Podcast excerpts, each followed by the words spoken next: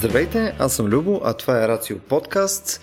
А, днес сме с нашата серия Vox Nihili, а, където ще си говорим за една малко по-такава а, странна тема. Ще си говорим за такава в кавички чудовища. А, днес сме заедно с а, Стоян, Стоян Ставро и с а, Васко, като нашата идея е да подхванеме малко от серия различни места а, цялото нещо. Като аз ще започна първо с едно а, причината, поради която изобщо стигнахме до това нещо. Преди, да знам, може би преди няколко месеца бях в един музей. И принцип аз доста се кефа на музей. В смисъл естествена история, такъв тип неща и така нататък. Доста обичам да пътувам. Обаче този музей малко беше ми а, гръмна главата на серия нива. В смисъл, той беше великолепен като програматик и като а, в смисъл, като програма, като а, нали, кориране, имаше си история във всяка една секция. Тъна и затова, може би съм го запомнил най-много. И имаше една колекция, която си имаш някой даже много специфично имаше го изровя после. А, тя беше така патологична колекция, смисъл с а, серия различни екземпляри още от 18 век до сега. И то беше с всякакъв вид абнормали. Мисъл имаше примерно бебета циклопи, имаше фетоси с а, две глави, имаше а, там някакви бебета, които бяха с а, опашка вместо а, крака, смисъл, което в последствие установих, че се казва сиреномелия, което е доста яко. А, но може би едно от, едно от най-теговите неща, които видях там, беше един череп, а, който беше там пак част от изложбата, но не където бяха тези фетосите в буркани и така нататък. Малко в по-питомната част на експозициите. Обаче беше, а, може би, най- най-стряскащото нещо, което съм виждал на живо, защото беше от истински човек. Беше някакъв вид а, саркома, ако не се лъжа. А, ще сложим снимка там в описанието на подкаста после, но anyway, ако трябва да описвам по картинка, както ми е явно любимото нещо на този подкаст, това представляваше практически, представете си един череп, на който ам, самата повърхност е покрита като едни такива образования, като малки глички, смисъл едно такова, а, едно си влязъл в пещера, има супер малки образования, които стърчат навън, и включая а, по челото, навътре в очната ябълка и така нататък. И беше в смисъл, просто ти не можеш да откъснеш поглед от това нещо и просто се чувстваш фундаментално некомфортно и болезнено и много неприятно в интерес на истината. Та, на цяло изложбата изглеждаше нали, отношението ни към телата на цяло, нали, във всичките нестандартни и стандартни проявления. И нали, цялата планта на това нещо беше, че нали, ние да познаваме тялото е изключително важно. Нали, във всичките му а, варианти няма значение колко е нестандартно. И реакцията ни към нестандартното също е доста важно. А, нали, честно да се призная, голяма част от нещата, които гледах там, бяха ужасно трудни за гледане. А, нали, поне, не знам, на, на мен ми е трудно да се отделя нали, от такъв тип неща, като емоция и само да го гледам нали, чисто функционално. И за щастие не съм станал лекар, както баща ми искаше. Нали? А, та, това Рано се сетих за него преди няколко седмици, когато точно с Васко бяхме седнали да пиеме по бира. И нещо си говорихме, мисля, че даже точно за този музей Васко коригирам, ако греша. Абе, за друго си говорихме. По това ли си, по друго ли си говорихме? Не помня. Да, но няма значение. Стигнахме до това рано или късно все пак. И по едно време Васко само каза, ти знаеш тук, че в България имаме един тип а, там легислация, където има дефиницията рожба с чудовищен вид. И аз викам, какво е това, бе? И Васко, айде обясни наистина какво е това, защото е едно от най-пократителните неща, за които аз се сещам изобщо. Абе, пократително или не, а, факт е, че в наказателния кодекс, това за всички, които не са юристи и не са се запознавали с правило е мястото, на което търсим престъпленията и наказанията, присъства един такъв член 121, а, който се отнася до убийството на рожба с чудовищен вид от страна на родителите. И Току-що сега... родена. Току-що да, родена. Да. Точно така. Което, което е важно също това уточнение защото все пак може да си представите нали, там една, една такава сцена, майката, която се напъва да, го изкара това дете, нали, бащата нетърпеливо чака някъде отстрани, може би не е в залата, изведнъж им показват едно бебе, което не е точно с очаквания нормален, стандартен вид на повечето хора и всичко може да се случи в този момент. Нали, включително да се стигне до, до такова убийство. И да, рожбата с чудовищен вид. Предполагам, че всеки от нас, всеки от вас, всъщност, който слуша този подкаст в момента, също естествено и Стоян и Любо, може да си представи за какво става дума. човешко, човешко същество, което обаче е, има определени характеристики, които го отклоняват от това, което би било едно друго нормално бебе, нали, ако можем да го... Да, го... да ако има такова нещо като задължително нормално. Да. Точно така, да. А тук в интерес наистина, дистинкцията, която Стоян направи е, че всъщност това е нещо, което въжи нали, в кавички конкретно при раждането. Това е някакъв тип смъкчаващ като вината обстоятелство, ами... което е непосредствено след раждане. Така ли? Да, да, взима се предвид това нещо, защото а, наказателният кодекс, що се отнася до уреждането на убийството специално, нали, това престъпление, достатъчно богата уредба ни дава, а, включително редица квалифицирани състави, т.е. такива, които имат някакви допълнителни характеристики. Някъде там в член 116 а, има предвидено по-тежко наказание, ако някой а, убие рождения си син или дъщеря, т.е. Ако, ако убиеш детето си. В случая обаче тук чудовищния вид се използва не за да бъде увеличено наказанието спрямо стандарта, ами напротив, предвиденото наказание стояне, знаеш ли точно колко е? До да, една година ли беше? До една година или пробация. А, Това така, се нарича привилегирован състав. Mm-hmm. Точно така. И, и то привилегирован състав също създава се. То това е, нали, това е малко смущаващото в цялата тази ситуация, че а, то, този състав създава привилегия. А, едно, едно привилегировано положение за родителя, който след раждането, виждайки, че рожбата му е с чудовищен вид, нали, прибягва до, до този акт да, да я убие. Добре, какво е, какво е мерилото в крайна сметка за, за чудовищния вид? Мисъл, какво е нещо, което нали, ще ти позволи да се възползваш от тази привилегия в крайна сметка. Защото то там мисля, че тръгва целият ни разговор за нататък. Mm. В смисъл, какво в крайна сметка държавата приема, че е чудовищен вид? А, ако ми позволите, или Васко искаш да кажеш нещо? Не, аз точно, точно щях да кажа, че тук си имаме все пак специалист по биоправо и мисля, че този въпрос трябва да е точно към теб. Да, ще го поема наистина, защото е много сериозен въпрос и всъщност тази разпоредба, която Васко цитира от наказателния кодекс 121 е една от доста атакуваните, защото тя има десетилетия живот, нали, прията е в един съвсем различен контекст преди повече от 60 години. Нали, и в общи линии много хора успорват основанието за нейното съществуване.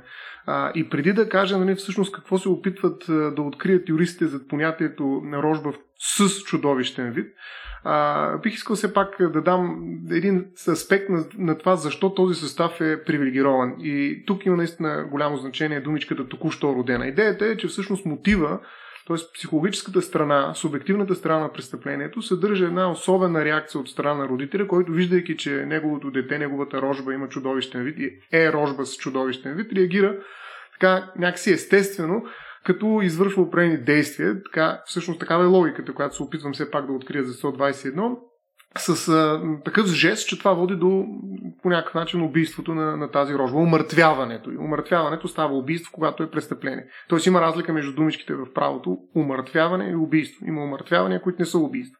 Но това умъртвяване е привилегировано убийство, защото в него а, има един механизъм, който някакси а, е разбираем от гледна точка явно на съставителите на наказателния кодекс в а, конкретно член 121 и се допуска като възможен. Нали? Тя се намира в едно особено състояние, майката родилка, нали? тя, виждайки детето си в един такъв чудовищен вид, може би, действително, а, отвътре и естествено, а, неконтролируемо, ако щете, без да формира някаква форма на а, вина, която е наказуема и а, укорима достатъчно, че да оставим нали, общите състави на, на престъплението убийство да въжат, законодателят решава, че трябва да й даде някаква привилегия, а, предвид именно особената мотивация, особеното психологическо стояние. И тъй като обаче нали, да не пускаме сега разлика между родилката, майка и бащата, бащата също пък, ако види, нали, затова тук субекти на престъплението по 121 са и двамата родители. Т.е. не само родилката, майката, но и бащата може да бъде извършител, т.е. може да се ползва от привилегията на 121 и съответно вместо да, примерно, по тези квалифицирани стави, за които каза и Васко, наказанието може да стигне до особено безпомощно състояние, каквото е рожбата на рождено дете, малолетно дете и прочее, и прочее. Акумулирането много квалифицирани елементи в това престъпление, ако го нямаше 121, може да доведе до наказание лишаване от свобода а, до нали, така начин, до животен затвор без замяна, което е, нали, но, е всъщност най-тежкото наказание, при, именно при убийствата, които са квалифицирани, се налага това наказание. Но по 121 всеки един от двамата родители рискува единствено да бъде лишен от свобода до една година, забележете. До една, няма долна граница, т.е. може да е няколко месеца или с пробация. И всъщност тази привилегия се дава и на двамата родители, защото се смята, че един родител, който види детето си с чудовищен вид, той би реагирал някакси, като че отново повтарям това, естествено, по начин, който да доведе до умъртвяването на това. Тази презумпция обаче се успорва изключително много в а, днешния а, контекст вече, в който тя продължава все пак да стои валидна. Разбира се, а, няма приложение. Тази разпоредба имаше опит за такова приложение и това стана медийна сензация, между другото. А, има такова дело, в което всъщност извършителят се опита да използва тази привилегия и да каже всъщност, че убийството е извършено именно в рамките на 121 а, даже мога да кажа това окръжен съд Шумен има едно, една присъда от 21.12.2009 година. А, впоследствие имаше а, така, а, много разговори по тази тема, но така иначе разпоредбата стои, т.е. тя не се прилага. Съда отказа да приложи тази разпоредба, като каза, че детето няма чудовищен вид. Сега ще влезем точно в този въпрос и разговор за чудовищния вид, но разпоредбата стои. И тя всъщност а, бива атакувана така а, много основателно, според мен, в нейната вътрешна логика. Защо всъщност даваме тази привилегия на двамата родители? Нали, наистина ли е естествено, оправдана, очаквана и в някаква степен извинителна реакцията на един родител, който виждайки детето си чудовищен вид в момента, в който то се явява на бял свят, Дори го умъртвява. Да, е. да. Също това е естествено, това е оправдано ли е? Нали? Може ли нали, да намалим от до животния затвор нали, до една година решаване? Такава огромна разлика ли има в това омъртвяване? Ако това дете не беше с чудовищен вид, казваме, престъплението ще да е квалифицирано, а не привилегировано и съответно наказанието ще да е десетки години лишаване от свобода. Бе, тук аз имам само а, две неща, които да, да, да поуточним. Едното може би ще ни заведе вече в някакви повече детайли. Едното е, а, това е съществено по-различно нещо, отколкото невменяемост. Така ли? Смисъл да, да, да извършиш това нещо е съвсем различно. Не, не е вследствие на... Мисъл, примерно, представи си, а, хванал съм, откачил съм вследствие на нещо, отивам и убивам детето си вкъщи. Съответно, това ще е качествено по-различно, отколкото другото. Така е. Качествено е, да, но са близки. Значи идеята е, че отново насъсягаме субективната страна, но невменяемостта изключва вината. Изобщо няма да има престъпление. Тоест няма hmm. да бъде наказуемо деянието. То няма да бъде наказано, по-точно, всъщност. Mm-hmm. А, защото няма формирана вина. Нали, лицето не е способно да формира вина. А, докато тук то е способно, но просто процесите, които текат в неговия субективен свят, са обословени от някакви стандарти, м- м- стигми, бих казал даже, някакви морални механизми, а, които в някаква степен са извинителни явно от гледна точка на създателя на наказателния кодекс в частта му член 121 и предопределят един привилегирован състав, една привилегия, както каза и Васко, и ние няма да го накажем така, както бихме го наказали това лице, ако не беше чудовищен вид рожбата, а ще го накажем само до една година. И отново е свързано с е, формирането на вината. Наистина. Близко, да. има, има връзка, да. А част от логиката свързана е в крайна сметка от гледна точка на държавата, че а, нали, той е участие извинително вследствие на реакцията, но тая реакция е оправдавана, защото може би примерно има някакви здравословни рискове така или иначе за тази рожба, ерго не е нещо, което да е неочаквано. В смисъл, свързано ли е по някакъв начин с добруването на, на това дете като цяло или там с здравето му и така нататък? Тоест като някаква форма на ефтаназия го виждаш. Да, в смисъл... да е, правим е, в името на детето, в полза на детето. В или, някакъв смисъл, да. Мисли ли, го, мисли ли го държавата по линия на това, че тъй като а, той е имал някакъв а, а, стандартен дефект, този дефект по-скоро колони към нещо, което ще, ще да застраши живота му и заради това това е по-оправдателно? Тоест, че един вид няма смисъл да го спасяваме и да полагаме някакви гри, защото той така или иначе би било най-вероятно завършило с някаква близка до раждането смърт като момент. В някакъв смисъл, да. да. Дали това ами... е част от логиката? Нали, По-скоро не бих смятал, че има такава сделка тук. А, нали, нито пък има опит за ефтаназия, макар че може да се прокарва някаква норма, която а, така наказателния кодекс се опитва да установи по отношение на външния вид на хората. Нали? Защото все пак правейки разлика между две жертви, в зависимост от това дали едната е с чудовище, на другата не е с чудовищен вид, явно прави разлика между жертвите. Нали? Но това го прави не заради самите жертви, т.е. не заради техния интерес или последици за тях или здравословното им състояние и прочее, а по-скоро оправданието за привилегията е през субективната страна на извършителя. Защото това е родител, защото иначе тогава всеки можеше да извърши такова Абсолютно, да. действие. И то трябва трябваше да попадне по 121.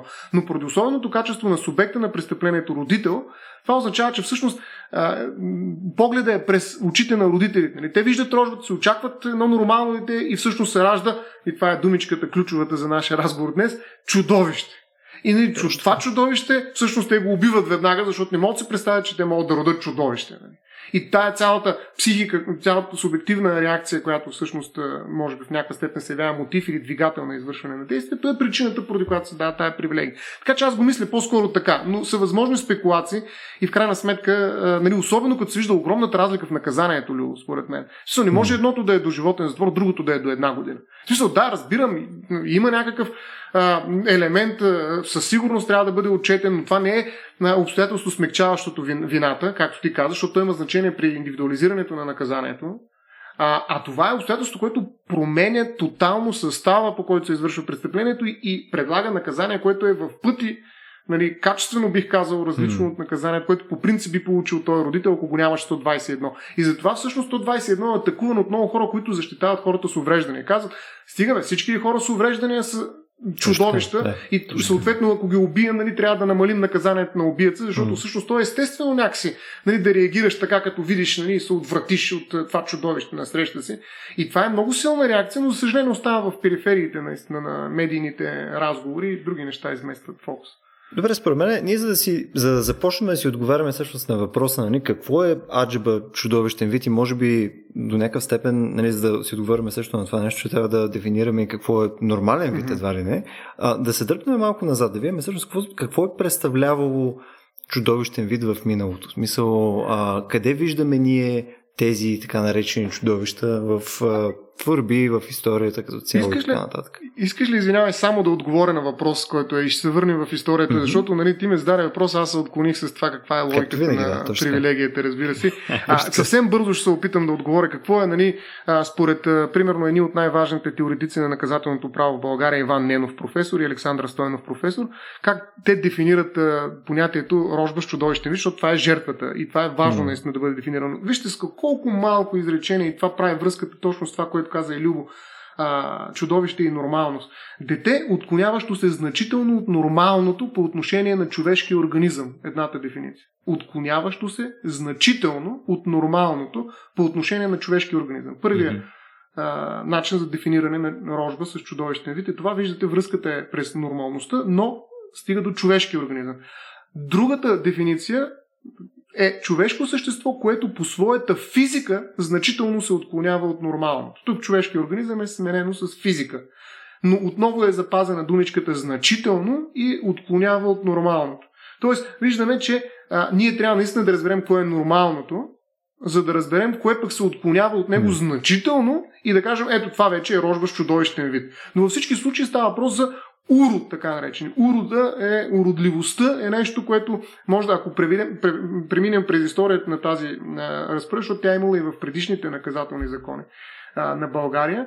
А, и там ще видим, ако четем практика или коментари, че думичката е урод, уродство. Значи това е дете урод. Уродливо, ужасяващо в своята физика. Нали. А, така че това са дефинициите и нека се върнем сега наистина към твоя въпрос. Ние ще се върнем, разбира се, към тези дефиниции и ще ги държим в фокус, но а, нека наистина да видим каква е историята. Аз смятам, че Васко може да ни каже доста тук.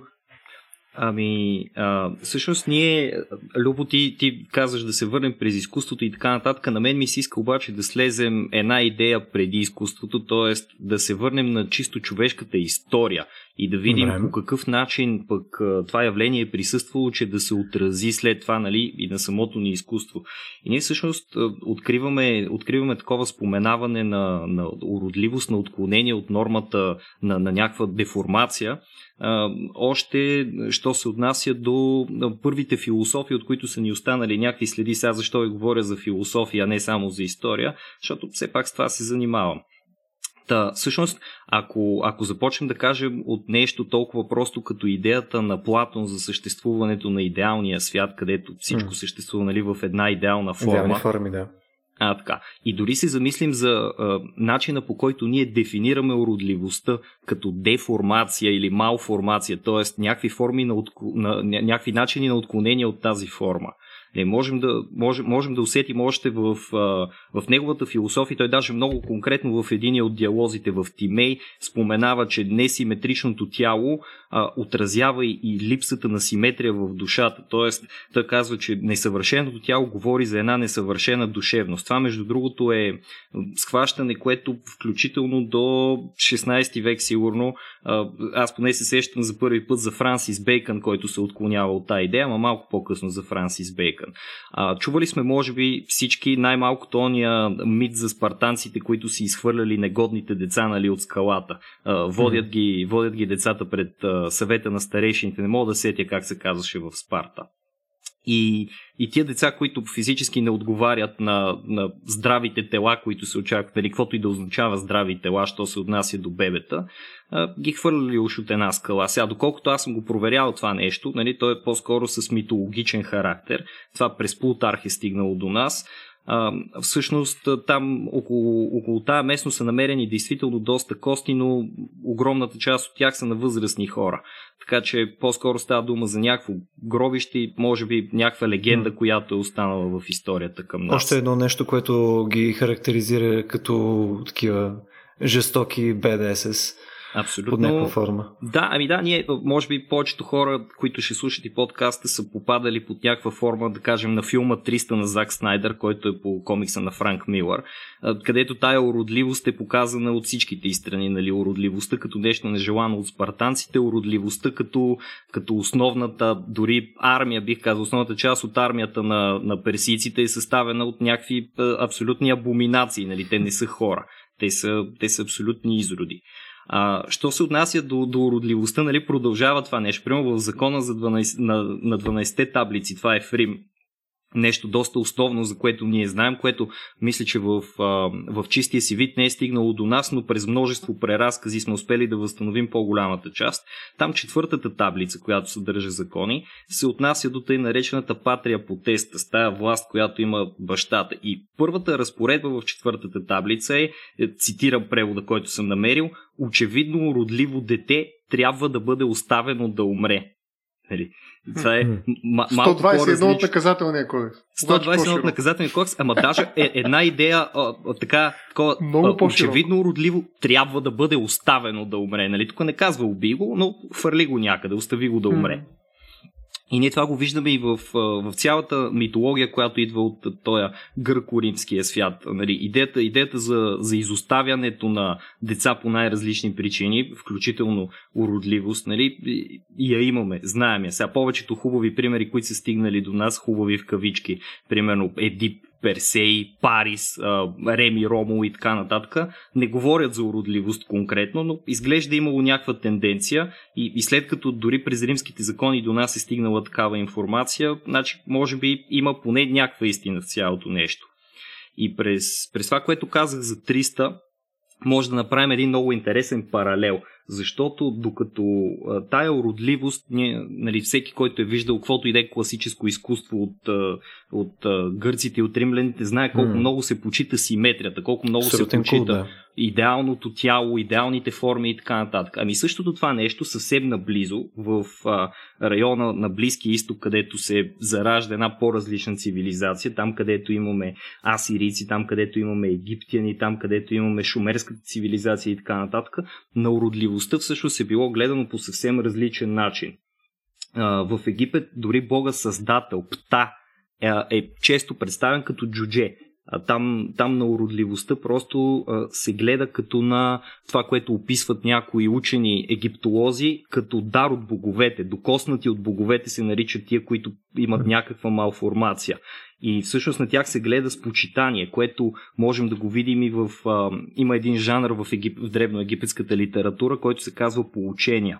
И има едно много интересно. Те са обикновено кратки така, но, но с опит за изчерпателност, доколкото може да си представим. Има едно получение на Аменемопе, в което в 25-та глава се казва следното нещо. Не се присмивай на слепия, не дразни джуджето, не причинявай трудности на куция, не закачай човек, който е в ръката на Бога. Тук се предполага, че вероятно става дума за психично болни. Не се гневи заради недъга му. Хората са кал ислама, Богът е техния строител. Тоест, едно много по-голямо ниво на разбиране имаме в този древен Доста красиво в интерес на истината. Страхотно е. Много, много, много са интересни тия древноегипетски текстове. Та всъщност виждаме, виждаме две, два много различни погледа а, върху това как трябва да се отнасяме, защото то това е въпрос на отношение, нали? Едните ти казват, тия, които имат някакво отклонение от нормата, са докоснати от боговете и, и трябва да ги уважаваш, не трябва да им се подиграваш, защото това е вредно за теб, вредно за обществото, нали? Няма да отидеш mm. в добрия задгробен живот. Имаме и другите, които казват, абе, знаеш какво, очевидно, родливото дете трябва да бъде оставено да умре. Към Египет yeah. може да присъединим и Индия. Между другото, там смятат, че са въплъщение на боговете по същия начин. Уродливите деца, примерно с няколко глави, с няколко ръце. Така че Индия, може би, това е интересна връзка с Египет, тя също така зачита, т.е. вижда божественото в уродливото в някаква степен. Ето в крайна сметка, нали, този тип почитане и така нататък, уприличаване там на някакви божествени характеристики или въплъщение на богове и така нататък, в крайна сметка е опита на държавата, в случая там на владетелите, всъщност да по някакъв начин да усмирят и да вкарат някакъв тип морал в тия хора. Нали? Смисъл, mm. По този начин те контролират начин, по който трябва хората да се държат с а, различните от тях, което е доста интересно. Докато в Спарта пусни бебето в... А, пак го контролирате то доста по-ефективно. така, нали, така грубо, на кавички. А, да, да, между другото, по-скоро в умение, наистина, в, а, умението всъщност тук е да, да прецениш какво да правиш с извънредността. Всъщност това е, появяват се едни тела, това е проблема с който се сблъсква евентуално някаква регулация, а, било то от държавата или въобще от обществото, виждаш едно извънредно тяло. Тяло, което а, някакси, гледайки наоколо, не виждаш друго като него и се казваш какво да правиш с това тяло, нали? какво означава това. Нали, обикновено нали, това е въпросът, който се задаваш.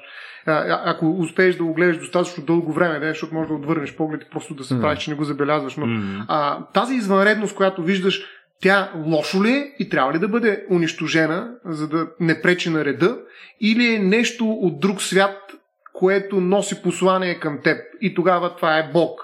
Така че, ако вярваш в Бог и в прераждане или в една по-широка религиозна система, която някакси внедрява извънредността в обществените отношения под формата на религиозни практики и ритуали, ти си по-склонен тази извънредност, тази уродливост да я тълкуваш като някаква религиозна проява, като религиозно събитие.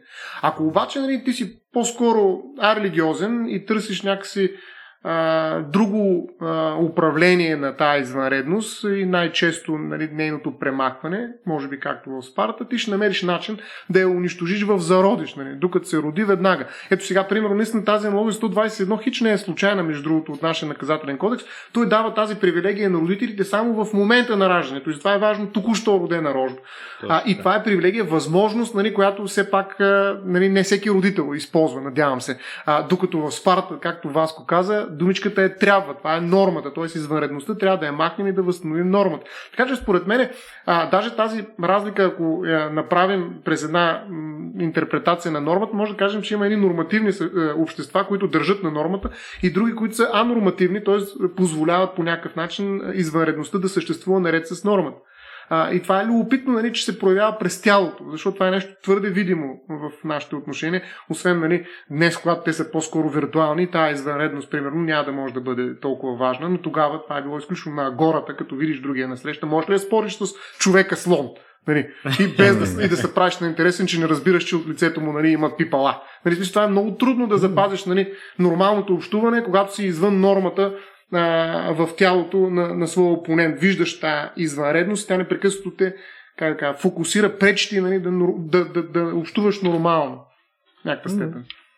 А, да, защото създава, създава друга динамика. В смисъл, ти без значение от намерението в случая, в смисъл, без значение mm. от начина по който наистина го възприемаш, ти може да имаш серия различни интуиции. Пилно едната ти интуиция може да е, не, аз искам да третирам този човек като нормален човек, какъвто той в крайна сметка си е, чисто социално и така нататък. Но имаш този натиск допълнително, че просто се чувстваш некомфортно. Не, може, не можеш да му отдадеш същата нормалност, която даваш на един случайен mm. минувач. Което е доста интересно. Да, и... да, да, на вас искам да Искаше, искаше по същата тема, ако си давай. Аз малко ще отклоня на някъде. А, исках просто да кажа, че тук идва думичката за зрелище. Че всъщност mm, нали, това необичайно тяло нали, което виждаш извънредно, всъщност се превръща в две неща. То е амбивалентно в зрелище и в стигма. А, и затова в последствие, но ако на Васко има нещо по-рано да каже, по-добре той да го каже, в последствие, нали, края на 19 началото на 20 век се появяват именно тези фрик шоу представления с уроди, където именно това се вижда. Как тези извънредни тела се превръщат в зрелище. Ти можеш да се отлепиш погледа от тях, но не е нужно да общуваш, само ги гледаш. Те са циркови същества.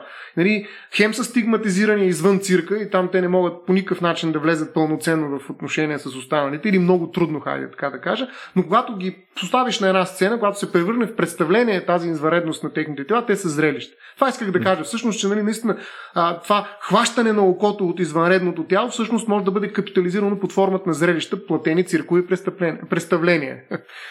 А, да. така. Мен, аз, между другото, много се рам, че го казвам, защото точно в тази посока щях да завия. Аз пък се хванах за нещо, което спомена ти Стояне малко по-рано, а, като, като каза, че нали, това, това отклонение от нормата се появява. Нали? Едните търсят а, един доста да, така, едно а, земно, материално обяснение, решение на въпроса, други го обожествяват. И тук малко като с религията, нали, едните търсят а, чрез науката да си обяснят чудесата на света, други си го обясняват чрез отново обожествяването. И разбира се, в двата случая имаме една трета група, която а, като едни класически хора, една много характерна за човечеството характеристика, намира начин да изкара пари от цялата работа. Mm. И, и точно щях да завия посока на това зрелище, фрикшоутата, цирковете и всякакви е, такива събирателни куриози, нали, които, които се представят на хората с цел някой да изкара някакви пари, докато останалите възприемат като наблюдатели една такава странна, нехарактерна гледка.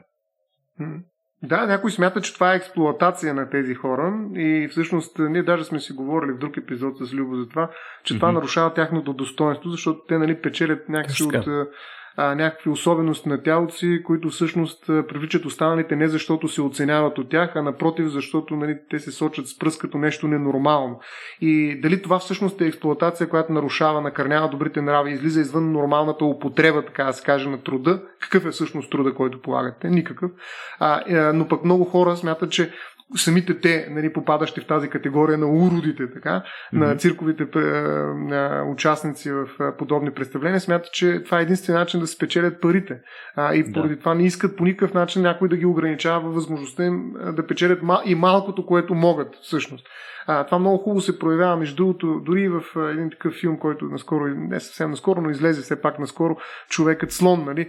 А, и не само там. Нали? Действително тук е много важна тази употреба. Всъщност тя форма на а, социализиране на тези уроди, тези извънредни тела ли е, форма на тяхното позициониране някъде в социалната рамка или всъщност е някаква злоупотреба с тяхното а, положение и то на уязвимост, в което се намират именно заради тази извънредност на своите тела. Ето, може би силно зависи, защото повечето ни примери, поне от а, миналото в крайна сметка, са свързани с това, че то до някаква степен е насилствено.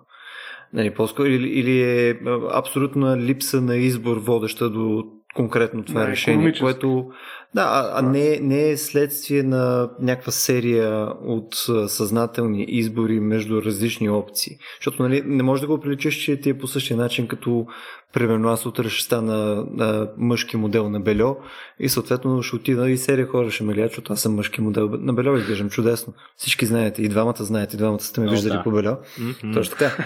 А, съответно е малко по-различно, отколкото, нали, примерно нали, ако имах някаква малформация, примерно ако имах две глави, нали, това тогава ще да е по-различен е тон.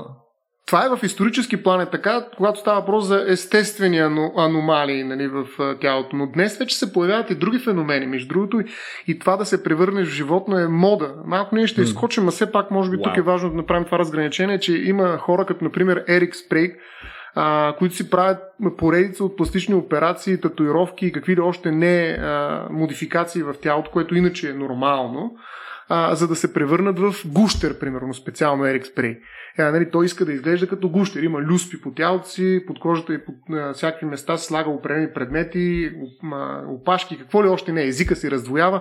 Денис Абнер е друг такъв, който пък иска да се превърне в а, тигър и слага всякакви зъби, а, подпилява. Какво ли още не прави. Нали? Само и само да се превърне в животно. И това са хора, които се смятат за артисти. Нали, Тоест, ето тук вече няма това насилие, за което казваш, но наистина това, за което Точно. говорихме за фрик шоутата, е точно така. Те са в една такава ситуация, че нищо друго не могат да направят в това общество и какво друго, освен да станат актьори в цирка на Еди Койси, нали, който печели от това нещо, защото изнася представление. Случай обаче тези с Ерик Спрейк, Денис Абнер и други такива като тях днес, които се превръщат в животни нали, по своя собствена воля, е по-скоро някаква атракция, някаква, всяк, някакъв техен собствен перформанс, нали, което е нещо съвсем различно, безспорно. Но казвам просто, че има а, случаи, в които нали, хората нарочно се превръщат в а, извънредни тела, в случая да изглеждат като животни, за да капитализират това под някаква форма на внимание от страна на останалите. Тоест зрелището продължава, то не е свършило някакси. Това е да, но те го е правят волево вече. Да, смисъл Да, това вече... да.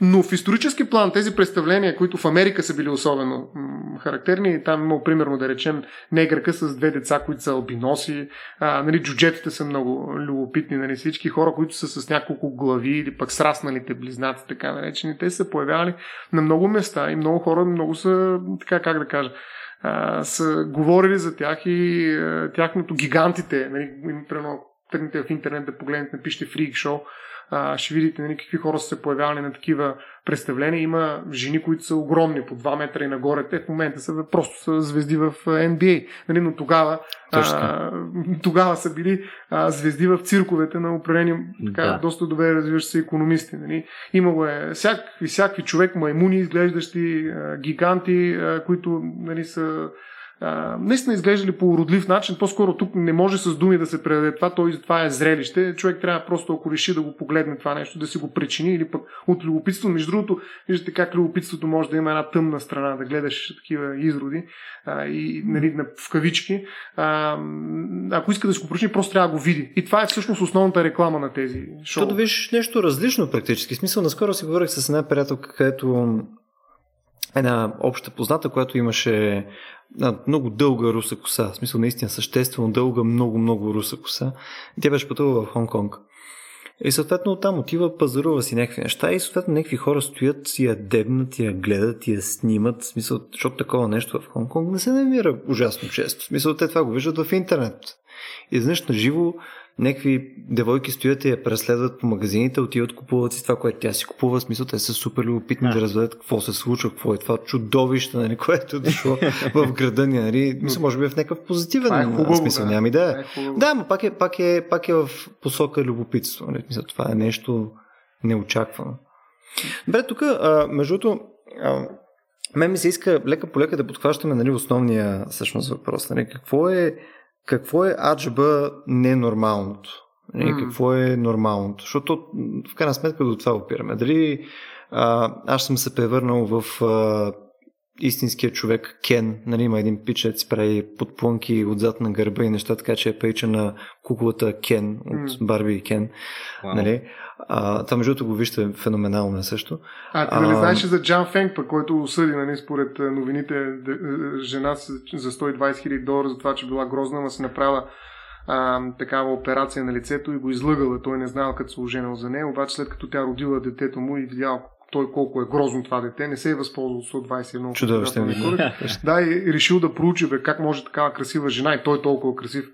Нали, Джан Фенк, как може такова нещо да има такова грозно дете. И се оказало всъщност, че нейната физиономия изглежда по съвсем различен начин преди да направи някакви N на брой поредица операции на лицето си и след това е осъдил за обещетение за това, че е излъгал колко е била грозна всъщност като, Това ген, е- като геном. Това е това е- брутално. Брутална, Брутална. наистина е осъдил, така ли? 2013 година е новината. Ами аз много се опитах, между другото, даже специално китаистци наех да видя дали това нещо е вярно. Оказва се, че и на китайски тази новина се появява, на български се появява на много места. Новината е от 2013 година за Джан Фенг. И навсякъде го пише това, че 120 хиляди долара е, е поискал обещетение е, за това, че след развода, разбира се, че жена му го е излъгала и поради тази причина а, е родила едно грозно дете, а той се е надявал, той нали, изключил брак и е инвестирал в нейните гени, ама той не ги е проверил нали, ген по ген, е гледал лицето и е видял Да. симетрия. И изведнъж се оказало, че за тази симетрия всъщност се крие А е една уродлива такъв- генетичност. Да. Е, това е свързано с някакъв развод, надявам се, защото Развод смисъл, със сигурност. Смисъл, аз с удоволствие бих платил ни 120 хиляди, ако някой тръгне да ме съди, защото съм бил грозен човек. Смисъл, да, да си, нали, what the fuck? Вижте, наратива е следния. Фенк срещнал красиво момиче и се оженил за нея.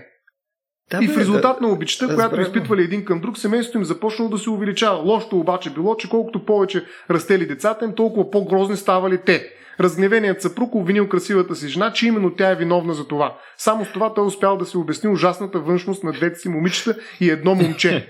Неочаквано, станал, неочаквано станало ясно, че преди да се превърне в красив лебед, съпругата му всъщност била доста грозновата. Преди да се запознаят, тя подобрила външния си вид в Южна Корея срещу 100 000 долара. Wow. Край на новината.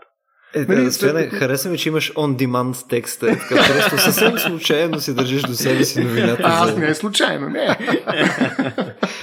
Добре, е, отново лека по лека да. започваме да се, да се отдръпваме от основната да, okay, за мен поне тематика. Смисъл, Окей, okay, какво, е, какво е нормалното в такъв случай? В смисъл, а, можем ли по някакъв начин да изходиме за нормалното през а, някаква друга характеристика, която търсим? Защото, примерно, ако кажем еволюционно, нали, какво, какво има логика ние да сме квалифицирали като нормално, нещо на което не бихме, а, не бихме видяли, не бихме се потърсили по някаква причина, или бихме погледнали, бихме казали, че това е красиво, нали, Основната логика е, че ние по този начин окачествяваме здравите тела. Нали?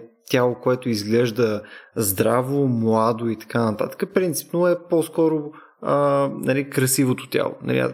Поне това, което съм чел до момента нали, в всичките ни нали, еволюционни обяснения, нали, които съм а, виждал, обикновено е свързано с здраве. Нали, че дадения човек, там жена или мъж, нали, може да си позволи а, да, да отглежда деца, че мъжът е здрав и силен, нали, съответно може да, е, нали, да предпазва семейство. Някакви такива общи а, характеристики, които по-скоро дават някакъв намек към потенциалния партньор или към обществото, че този човек е окей okay на база на външния му вид.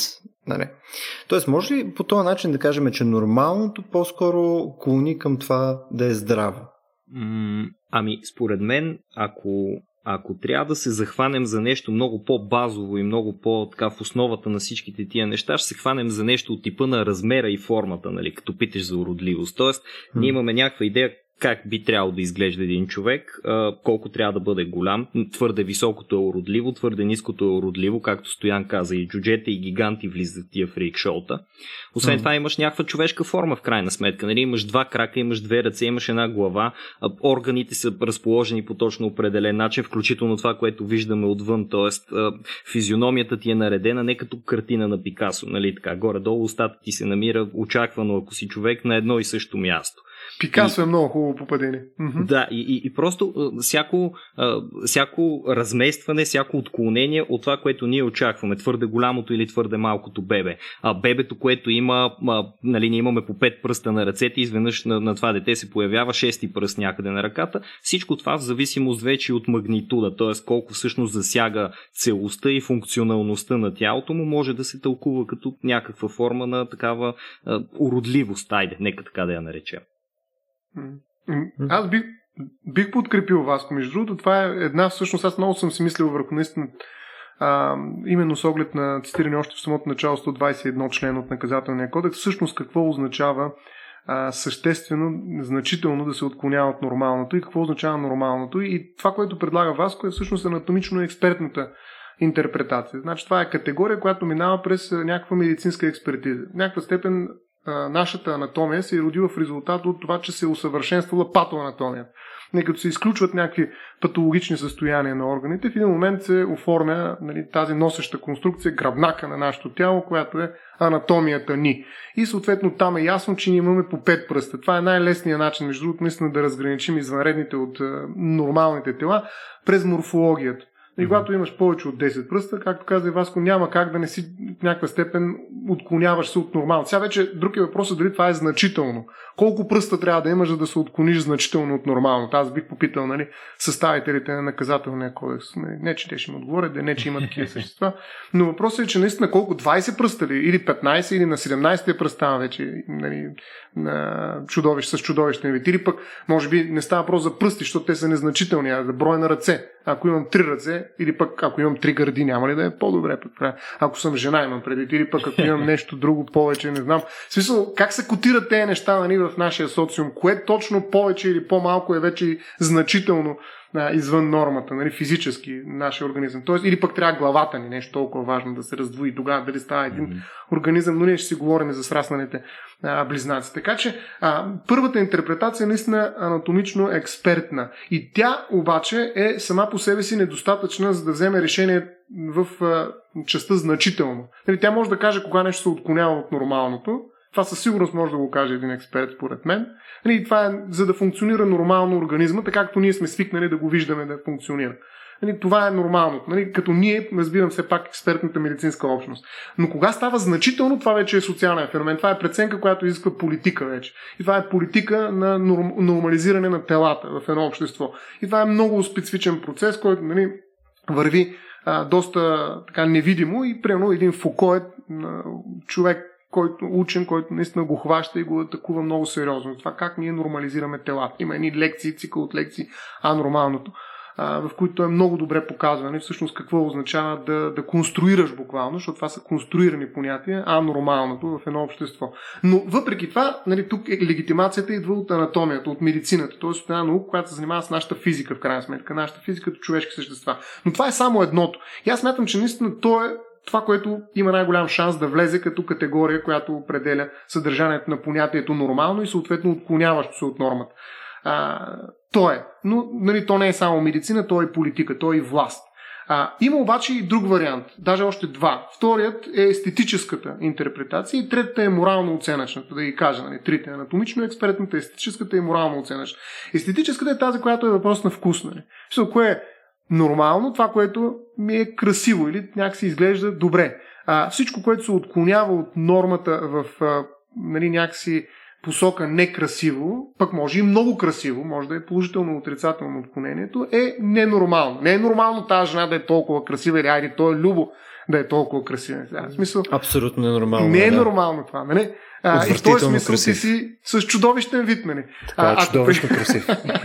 с естетическото понятие, ако работим, нали, за нормално и, ненор... и дали, отклоняваш се от нормалното, а, също може да се окаже, че, нали, да речем, а, това може да има вече две посоки. Нали, не както при анатомично експертната категория нормалност, където посоката винаги е към по-скоро а, негативен а, вид нали, чудовищния. Тук може да има нали, нагоре и надолу. Но, но това е много лошо, ако го приемем, а, че това е критерий, защото това означава, че всъщност моят вкус към красотата определя дали в качеството си на родител съм родил рождаш чудовище или не вид. Точно, нали? Това да, да. А, изключително така, как да кажа, неудобно и не, лично не ми дава мира, нали? да кажем, че естетическия критерий, по който определяме нормата.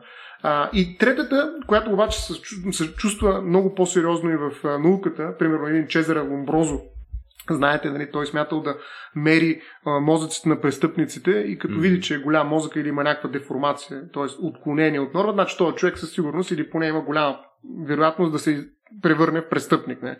Нали, според него морфологията на черепа определя в някаква степен дали едно лице ще извърши или не престъпление, колко е склонно да го направи. Нали, и в този смисъл изведнъж какво се оказва, че отклонението, което е всъщност анатомична характеристика, има морално оценъчен елемент. Тоест ние казваме, този човек с тази глава толкова голям и на всичко горе плешив, няма как просто да не извърши престъпление. Нали, той е извънреден в тялото си, той ще е извънреден и с оглед на действията си. Той ще излезе извън реда, който ние чертаем. Ще наруши не само нормата на тялото, но ще наруши нормата на взаимодействието между нас. Той ще извърши някакво правонарушение. Видите ли, след като той значително се отклонява по своята телесна норма, той значително ще се отклони от нашите права, т.е. правонарушението му ще е престъпление. Той е престъпник. Така че а, виждаме как приливат тези неща а, едно в друго. Нали, това е mm-hmm. въпроса за стигмата, как от нали, една анатомична аномалия или отклонение, да речем, от това, с което сме свикнали, когато инвентаризираме телата на хората, се превръща в естетическа категория. Хари, това толкова не е опасно според мене, но макар, че знаем колко е важна дискриминацията по красота, да. има я и е много силна, но тогава, когато се превърне в морално а, вече значима разлика, тази извънредност в телата, тази анатомична аномалия, това вече е страшно опасно според мен. Когато, нали, виждайки един човек с много голямо тяло и изкривена физиономия, казваш, леле, то е чудовище в смисъл, не просто на анатомично а, извънредно тяло, а на престъпник, да го кажа нали, директно. Тук, между другото, ще направя една стъпка на страни в част, където тотално не искам да влизаме, обаче пък точно са ми хръмна. Че под някаква форма това не е ли в крайна сметка вариация просто на на, на, смисъл, не, нещо, което в крайна сметка е сходно на расизъм, просто различен дегри. Mm. Ти, то е нещо нестандартно за нас, нещо, което ни, ни, ни навява опасност или нездравост и така нататък. И съответно, то е, а, то е ужасно. Нали? То, то е непоносимо. Човека му придаваме някакви качества, които най-вероятно няма. Нали, това, което каза за френологията. Нали? Ето, смисъл, той пич, който е с хлътналата глава отзад, примерно, той очевидно ще е сериен убиец. Мисля, това вижте му главата. Очевидно, той е ужасен. Очевидно, то, погледни му главата, ужасен е. Не, той няма коса. Е, защо няма коса, значи още е по-зле. Значи там умножаваш по две. Е, идеята ми е, дали не е сходен феномен в крайна сметка? Дали, дали не играе сходна динамика? Ами, ами, според мен е със сигурност, да. Е, примерно чернокожите, и давам веднага на Васко да кажа, но м- примерно отношението към чернокожите, даже знаем, че изкуственият интелект нали, а, се бъгна с оглед на този предразсъдък и като види чернокоши веднага казва, че има някакъв риск от извършване на престъпление. Тоест, разпознавайки кой е по-вероятно да извърши престъпление в една огромна част от случаите всъщност показва чернокожи, защото има такъв баяс нали, в рамките на цялостното мислене на човечеството, че нали, чернокожите, видите ли, защото са черни, т.е. по различен начин се изглежда кожата им, те извършват повече престъпления. Но, но, но нека да каже и Васко наистина. Аз пък, аз пък мисля, че а, да, смисъл склонен съм да се съглася до такава степен, че може да направим аналогия между двете, доколкото и двете включват някакъв момент на оценка на базата на външни белези. Те може mm. да бъдат и вътрешни белези. В смисъл, може и да кажем, същото бихме го пренесли, ако има дискриминация. Нали, няма, няма да е съвсем същото по, по друга причина, но, но а, човек, който да кажем не, не може да се изказва много добре и ние заключим, че той със сигурност страда от някакъв дефицит и не трябва, не искаме да общуваме повече с него. Тоест, съгласен съм до, до такава степен, че може да направим аналогията, доколкото и в двата случая става дума за някаква оценка, ама тя оценката, и то затова е много трудно, оценката като цяло присъства в човешкия живот нон-стоп, т.е. не е нужно да, да казваме, че да, това, това да видиш някого а, с такива странни форми и да решиш, че нещо му има, е нещо различно от естествено. Аз мисля, че е естествено за човека, когато види отклоняващо се от нормата, да изпитва най-малкото неудобство, неспокойствие от това, че му е непозната формата. И много често това неудобство просто се изразява в някаква форма на враждебност. Същото е било с първите, да кажем, чернокожи, които белия човек срещнали. Той не може да си представи такова нещо. Изведнъж се появява някой, който изглежда като него, но кожата му е различна. И той е дивак, защото не се облича по същия начин и защото го стреля с, примерно, дървени стрели, нали, го замеря с копия и камъни и така нататък. И, и по този начин, де знам, а, в смисъл, да, очевидно става дума за предразсъдък, но, но просто, просто до там бих, бих оставил аналогията. Иначе, mm-hmm. а, просто аз пък да, да стъпя отново в страни и после връщам дискусията обратно тук, що се отнася до черепите, има два много интересни факта, на които съм попадал и мисля, че ще ви бъде интересно, ако не сте ги срещали да, да ги чуете. Единия е за а, древните египтяни, защото в иероглифите се появяват, нали, пак се връщаме към, към Египет, но в а, иероглифите са откривани а, нееднократно фигури с странно издължени глави, такива, които изглеждат почти като извънземни. Да. И също са намирани и мумии с такива глави. И а, едното нещо, на което съм попадал като факт е, че има някаква теория, която се отнася до това, че такъв, такава характеристика, издължена глава, издължен по-голям череп е било нещо, което е характерно най-малкото за, за една част от населението на Древен Египет, поне за известно време. Как се е получило, не мога да ви кажа.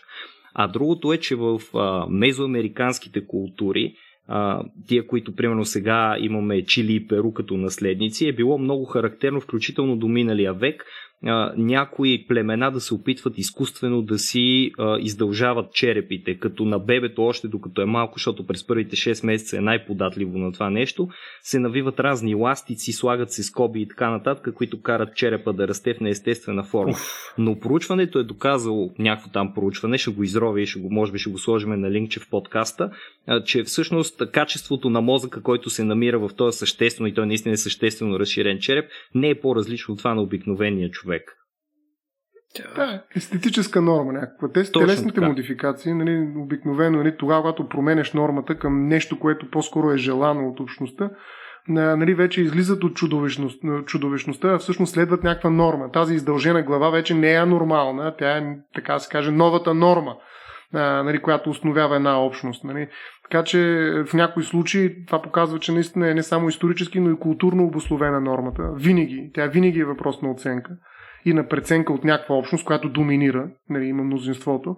А, в крайна сметка се променя. Нали. Никой не е казал, че нормата винаги е. Макар, че има някакво ядро от нея, която се запазва, а, по периферията на това ядро се появяват най-различни модификации. Всъщност опитите на хората да правят такива телесни модификации, иначе с нормалното си тяло, показва всъщност, че нали, нормата не е изцяло физиологична. Нали, примерно да речем женската красота, нали, ако влезем в историческата а, категория нормалност или анормалност, нали, виждаме колко различна е красивата жена във времето.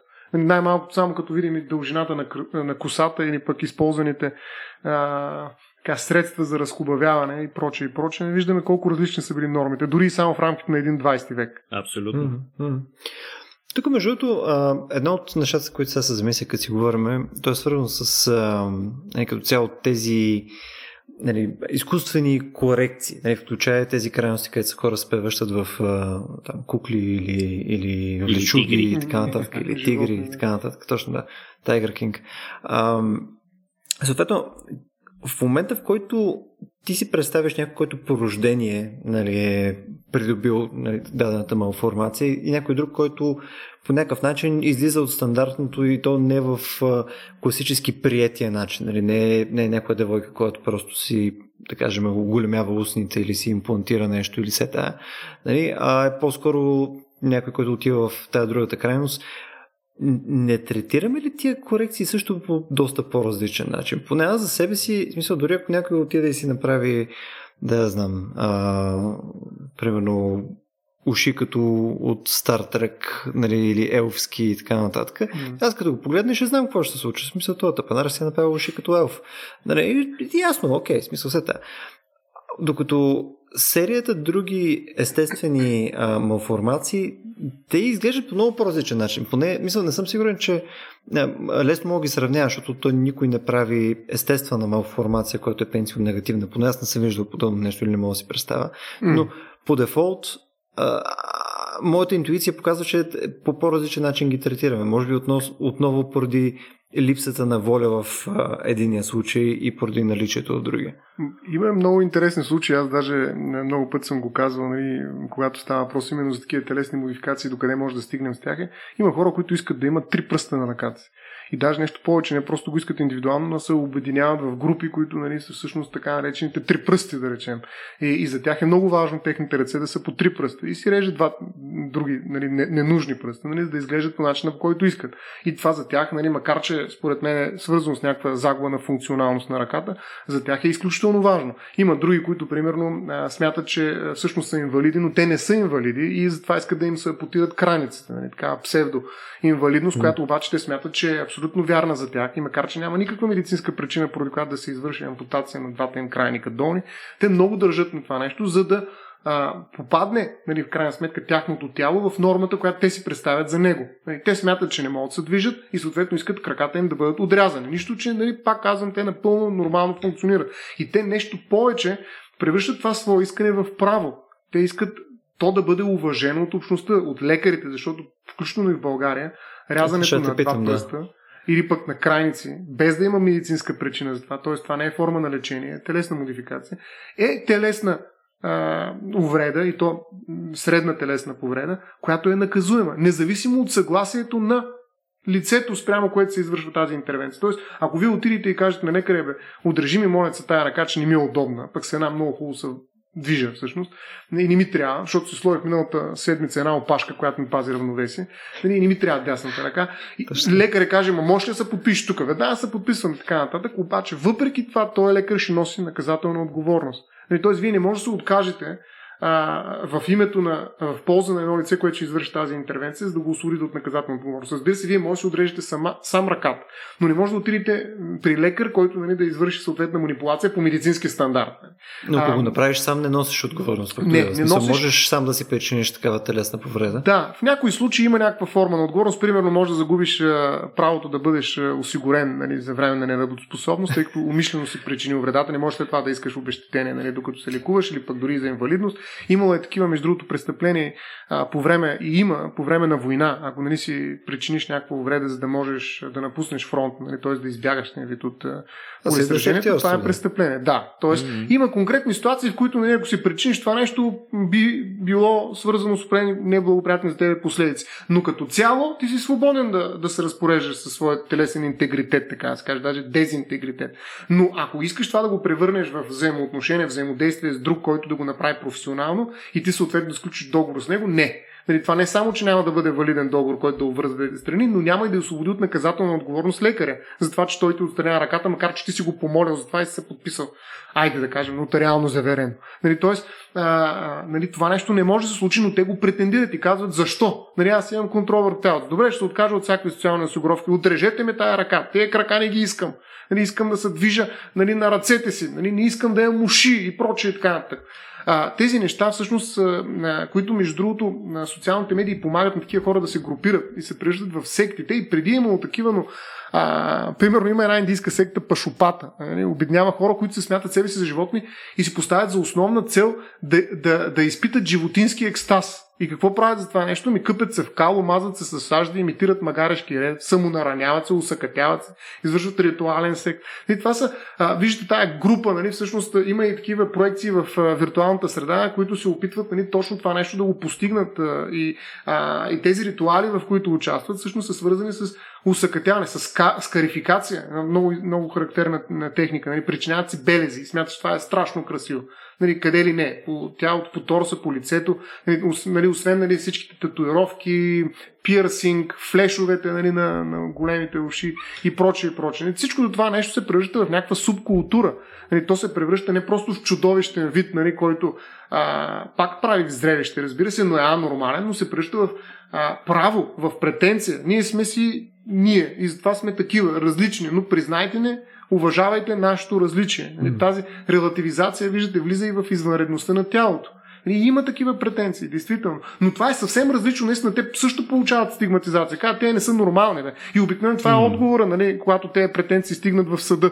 Нали, сега извинявайте, ама нали, ние сме създали държава, някои я наричат Левиатан, вам го крутяваме, разделяме властта и проче. А, не за да си променете вие броя на пръстите на ръцете, нали? нито пък да се превръщате в а, някакви тигри или какво или било. Нали, нашето общество има други цели и съответно, моля ви се, не използвайте тези институции и цялата правна система, която ние сме създали, за да държим тая общност на едно място, за да си изпълнявате някакви свои ваши планове, които очевидно някакси се разминават с целите на нашето общество.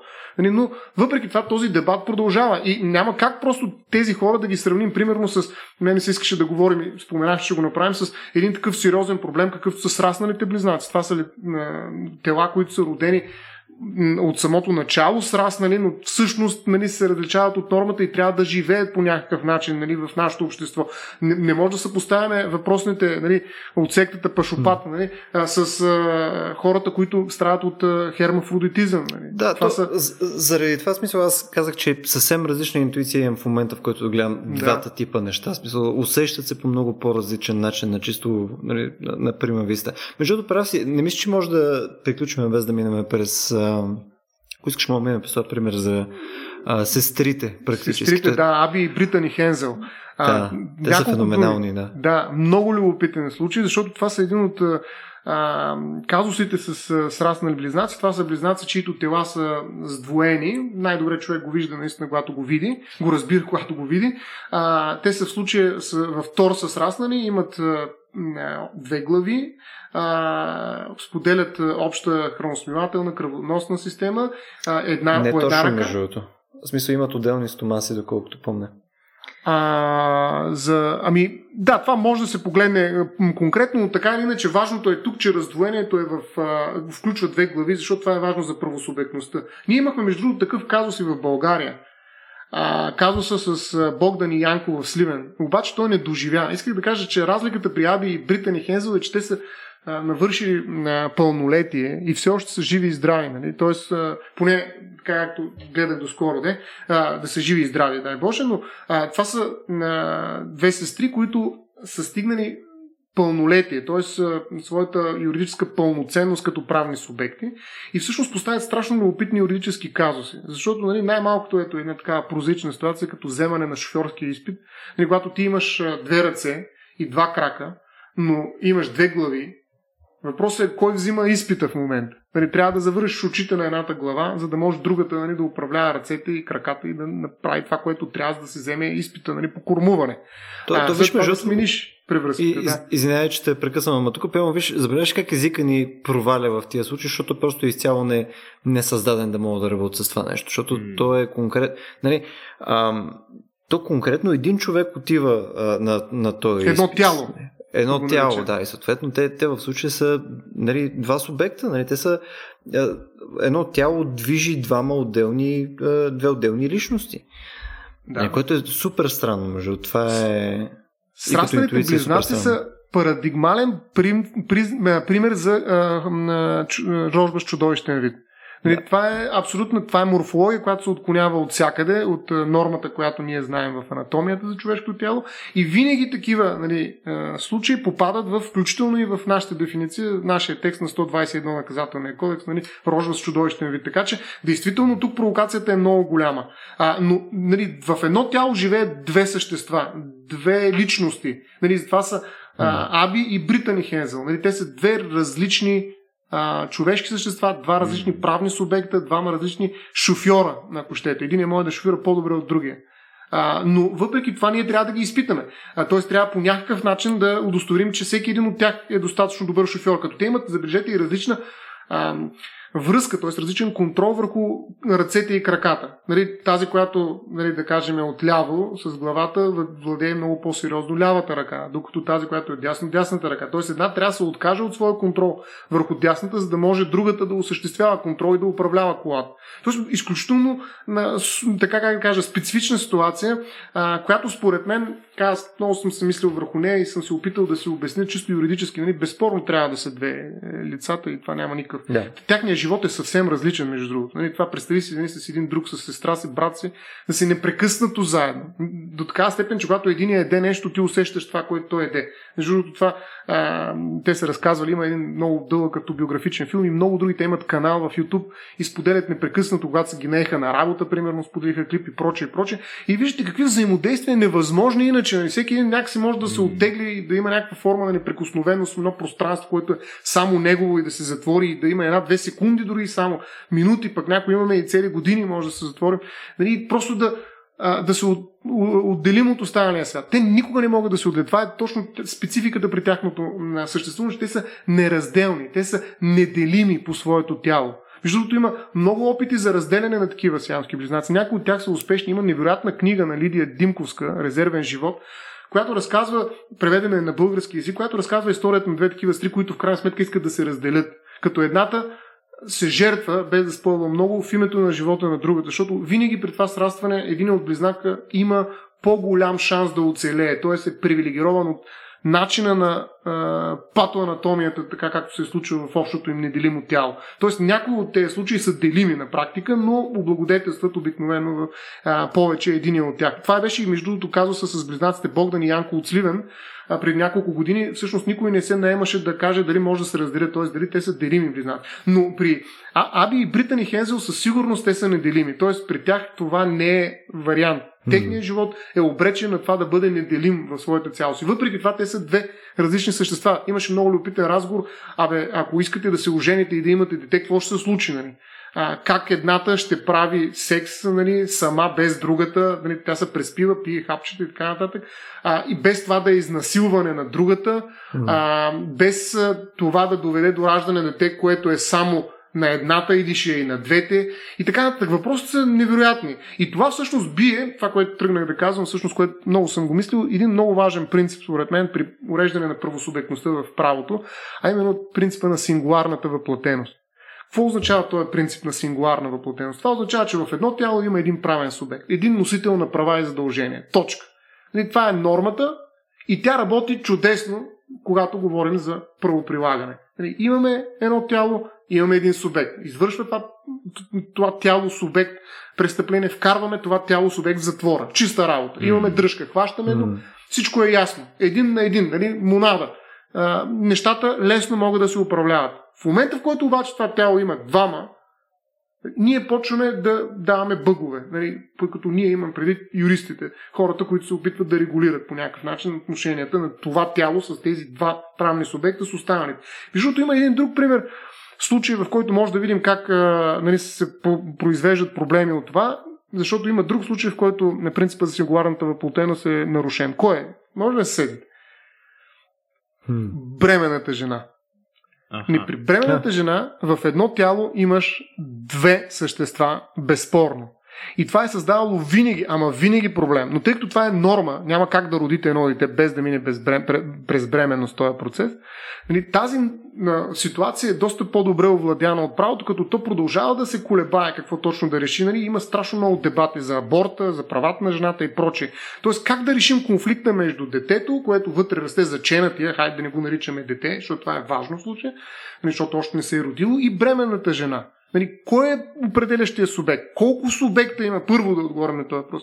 Нали, имало е времена, в които се е оказвало, че субекта всъщност е заченатия. Това е наследника и той трябва да се пази. Не го знаем дали ще е мъж или жена, най-добре да е мъж, но именно защото може да е мъж, трябва да го пазим и съответно да назначим настойничество.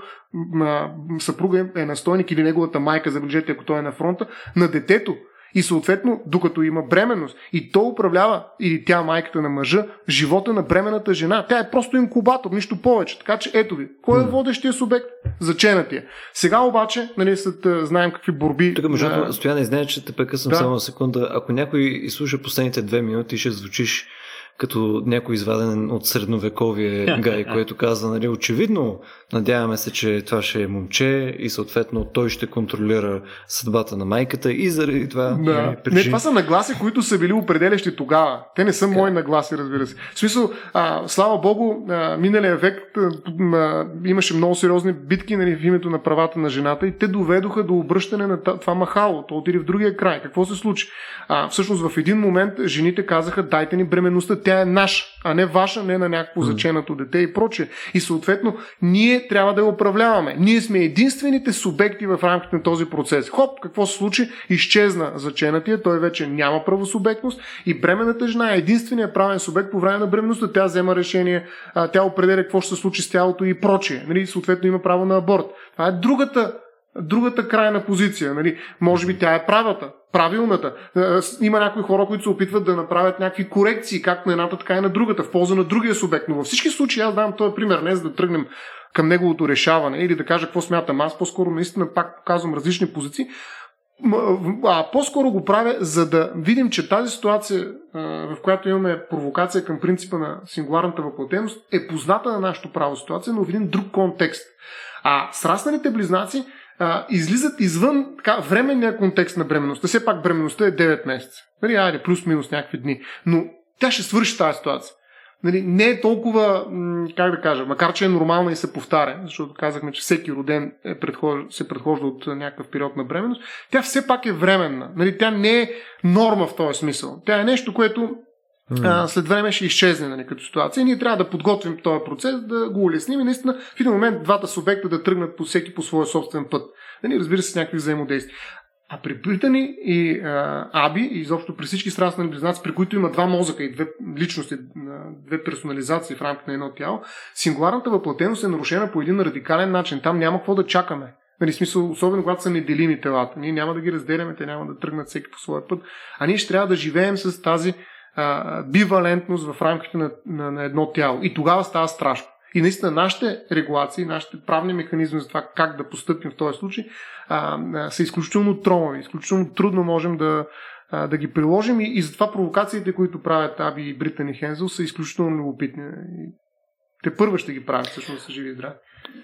Ето в интерес на истината, в случая на, на, на тях двете, защо го казвам цялото това нещо? Защото аз мога да си представя пълно някакъв идеален вариант, по който по някое време ние можем да теглиме някаква черта. Смисъл, в някакъв идеализиран вариант, ако си представяме, че нали, един има сативност до еди къде си, другия сативност до еди къде си, нали, съответно теглиме някаква черта. Както е при Аби и при а, тази. Нали, смисъл, те от средата нататък реално не усещат прямо тялото на, на другата. Да. Освен. Или в различна ос... степен до някъде. Не, да. не, не усещат. На, на цяло не усещат. Това, това беше там спрямо тях. Освен конкретно едно нещо, конкретно стомасите си. Поради някаква причина, да, начин по който им е а, гръбначния стълб е така се е навързал явно в момента там на развитието на плода, а, че конкретно те усещат а, а, стомасите си по по-различен начин. Е, съответно, нали, не усещат отляво едната да се чувства как се чувства лявото тяло, а получава болки в стомаха в десния стомах. Тоест, а, просто вариациите явно, които могат да се получат в такъв тип... А. Да, в такъв тип ситуации просто са непланируеми. Нали? Mm. И, и, и не може да говорим за очевиден контрол над конкретен орган, дори да ти е. Дори пълно да можеш да разделиш а, хората на две, не, пак не е очевидно, че едното нещо принадлежи на другия. Нали? Mm. Просто защото телата са ни меси и начин по който нали, се развиват е странен. Да. Защото тук само ще спомена едно нещо, което намерих за, за, за фантастично яко, тъй като нали, в крайна сметка те са, те са жени или нали, някаква вариация на една мега жена. А, те имат една много яка характеристика, че съответно на едната е студено, на другото е топло и това се случва по едно и също време. Ха. Което е ужасно очарователно. Просто... Ами, това е норма вече. За всяка жена ми се струва, нали?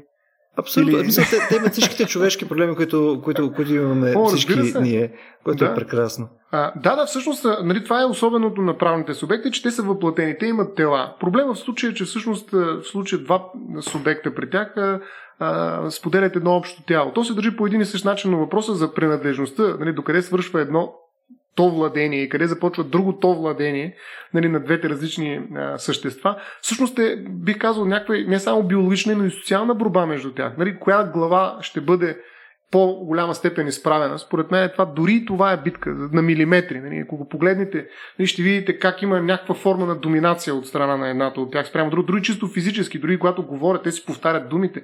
Така нататък. Това е феномен, който според мен а, показва всъщност, че а, как да кажа, нормата не е всичко в нашия свят. Нали, има много страшно голямо разнообразие от това как може да бъдат въплатени правните субекти, човешки същества. Ние трябва да уважаваме това разнообразие, защото то не е винаги свързано с някаква патология, която води до смърт, до някаква вреда, до някаква зараза, защото а, Васко също го беше казал преди това, че всъщност е нормално човек да се ужасява и да бъде враждебен спрямо такива същества, защото те показват а, някакъв проблем, който проблем може да бъде пренесен. Нали, представете си какво ще се случи с тяхното поколение, пък не дай с Боже да е заразно това.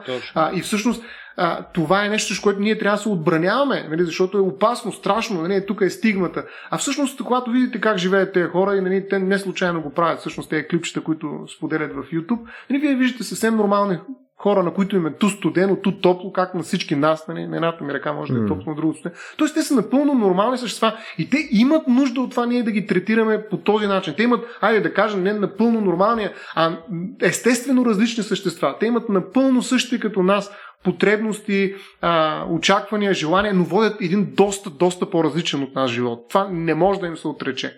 Аз не мога да се представя как се води а, нали, чисто физиологически, иначе интелектуално и ментално знам, аз живея с пет човека, стоян Ставро себе си, това ми е ясно, нали, с търно се живее. А, но физически да живееш в едно тяло с още някой, който нали, нямаш контрол върху мисълта му изобщо, нали, Тоест, може сега иска да стане да пикае, нали? докато аз неща искам да спа, ама няма, няма начин, трябва да се става. Нали? Толкова. В смисъл, а, това нещо, което ние със сигурност, според мен, не можем да разберем напълно, но трябва да уважаваме и трябва да търсим нали, връзката ни с този човек, защото тя е по-силна. Ние сме същите въплатени същества като тя.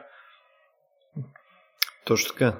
Еми да, в крайна сметка това е, това е абсолютно разумен, интелигентен живот, нали? Два броя в едно тяло, така че не, не би трябвало да, правим каквото и да е деление. Не става дума за психологическо също отклонение, нали, че да кажем, окей, това е там нещо, което някак си е станало. То дори да беше станало нещо, което има психологическо нали, отклонение, не означава, че не е достойно човешко същество, въпреки тия анормални характеристики. Знаете ли, момчета, между целият този разговор също в крайна сметка нали, опира и до а, може би по-големия разговор, който е свързан с нали, красотата. Нали, какво, защото ние много, много неща в крайна сметка съдиме в, в хората около нас, точно по колко привлекателни са, колко нали, отговарят на някакви наши очаквания, колко отговарят на това, което е модерно, интересно и така нататък в момента в обществото, защото очевидно това се е променено, както казахме по, по-рано. Много ми е интересно, нали, в крайна сметка, нали, каква е стоеността на красотата за нас, защото Голяма. Видяхте, аз изходих а, нали, за нормалните тела и за, и за това, което ни харесва или не, точно от това дали е здравословно. Нали, аз опитах, да, опитах се да тръгна от някакъв по-биологичен прекурсор нали, към цялото нещо, обаче то не, не е цялата картинка това нещо. И може би, може би нали, тази стоеност, която ние предаваме, тя може да е голяма за нас, частно, нали, субективно, обаче в крайна сметка води до доста проблеми. Нали, в крайна сметка нали, фундаменталното различие е било то в нали, субективно прието правилни, правилната посока. Нали? Тоест много красиви хора спрямо хора, които са с някакви аберации и така нататък. Тоест ужасни, нали, чудовища едва ли не. Нали, това е, това е много, може би казва много повече за нас като, като, като индивиди, отколкото за, за, за много красивите или много грозните хора. Да. Ами, ако ми позволиш все пак малко позитивно да свършим, защото видите поне да вървим на там, защото нали, виждам, че нещата отиват на там и като време. А, все пак чудовище е дума, която има много любопитен корен и то е положителен. Това е чудо. А, и може би нали, в един съвсем различен контекст, в един много по-различен разговор, нали, бихме могли да видим и религиозното отношение дори в рамките на християнството по отношение на чудовищата. Нали, защото образа и подобието, за което говори една християнска история за човека всъщност, и чудото, което се случва, а, нали, с тялото и техните трансформации, отношението на нали, църквата, да речем, към а, това извънредно тяло е нещо, което е изключително любопитен феномен. Но няма да влизаме в него със сигурност, защото това е огромен разговор и доста опасен разговор на всичко отгоре. И ще завърша шеговито всъщност тази вметка за религията с това, че все пак знаем, че имаше опит за регистриране на една религия, която всъщност не се страхува от чудовищата, а напротив ги провъзгласява за свой а, главатари, да го нарека, или религиозни божества, а именно това е църквата на летящото спагетено какво? Чудовище. Така че а, а, има, и, има и любопитни, това разбира се е много сериозна провокация към а, господстващата, доминираща в България а, религия, а, което правят хората, които се опитват да регистрират църквата на тящо спагетно чудовище, но, а, но освен красотата и естетиката, за която ти казваш, а, има много сериозни, според мен, и освен нормите и нормативността, има и много сериозни религиозни измерения. Освен нали, това, което казахме за божествата, нали, а, но има и съвремени религиозни измерения на чудовищността, някои от тях така с доста голяма доза усмивка, разбира се. Точно така. Е, това е стояне. Винаги успяваш нали, да завържиш с пандълка накрая нали, нашия разговор. когато, не съм те, когато не съм те прекъснал по някакъв възмутителен начин, за да ти кажа вече сме в чудовищно дълъг епизод. изключваме микрофона и да се свърши. Това е. Нямам търпение да имам тази сила на теб. Добре, момчета ми, аз викам да приключваме до тук за днес. Надявам се, надявам се това беше интересно за всички, нали, които, които ни слушаха. А, ако този тип съдържание в интерес на истината ви е било наистина интересно, а, имаме серия а, вече съдържание различно, което пускаме всяка седмица. В момента се опитваме да пускаме по близо 3 епизода на седмица, както тази поредица в момента Vox Nihili, така и седмичния ни обзор, където говорим повече за наука. От изминалата седмица една идея повече коронавирус напоследък, ама коронавирус. И съответно серия интервюта, които правим с интересни хора, обикновено свързани отново с наука. А, така че можете да следвате и другите неща, които правим в нашия подкаст, както и събитията ни всеки вторник. А, ако някой от тях ви харесват или по някакъв начин искате да ни подкрепите а, на цяло като дейност, винаги може да го направите без patreon.com ratiobg. И едно от най-важните неща за мен е, опитаме се лека по лека да си градим едно а, общество, а, с което нали, да може да обсъждаме подобен тип теми, като тази, която а, днес обсъдихме, евентуално да ни се препоръчват такива, за да видим какво е, какво е следващото нещо, което трябва да подхващаме като тема. Може би ще ни давате градивна критика, по която ние да се опитваме да се подготвяме по-адекватно, да ставаме малко по-интересни, може би, може би да позволяваме на Стоян да говори още повече, така че да е още по-интересен подкаст, не знам. Да, ако искате да, да участвате също в това градене на общество, един от начините, по които може да го направите е като ни пишете първо в Facebook, Другия начин е, ако сте наш патрон, през тази платформа, която ам, споменах, а, вие ще имате достъп до нашия Discord сервер. Равно там приемаме препоръки, приемаме а, серия хранилка и така нататък, така че да го направим цялото това занимание доста по-добро. И от мен е това. Аз като едно абсолютно чудовище отивам да изпия една чаша вино. Момчета, лека вечер.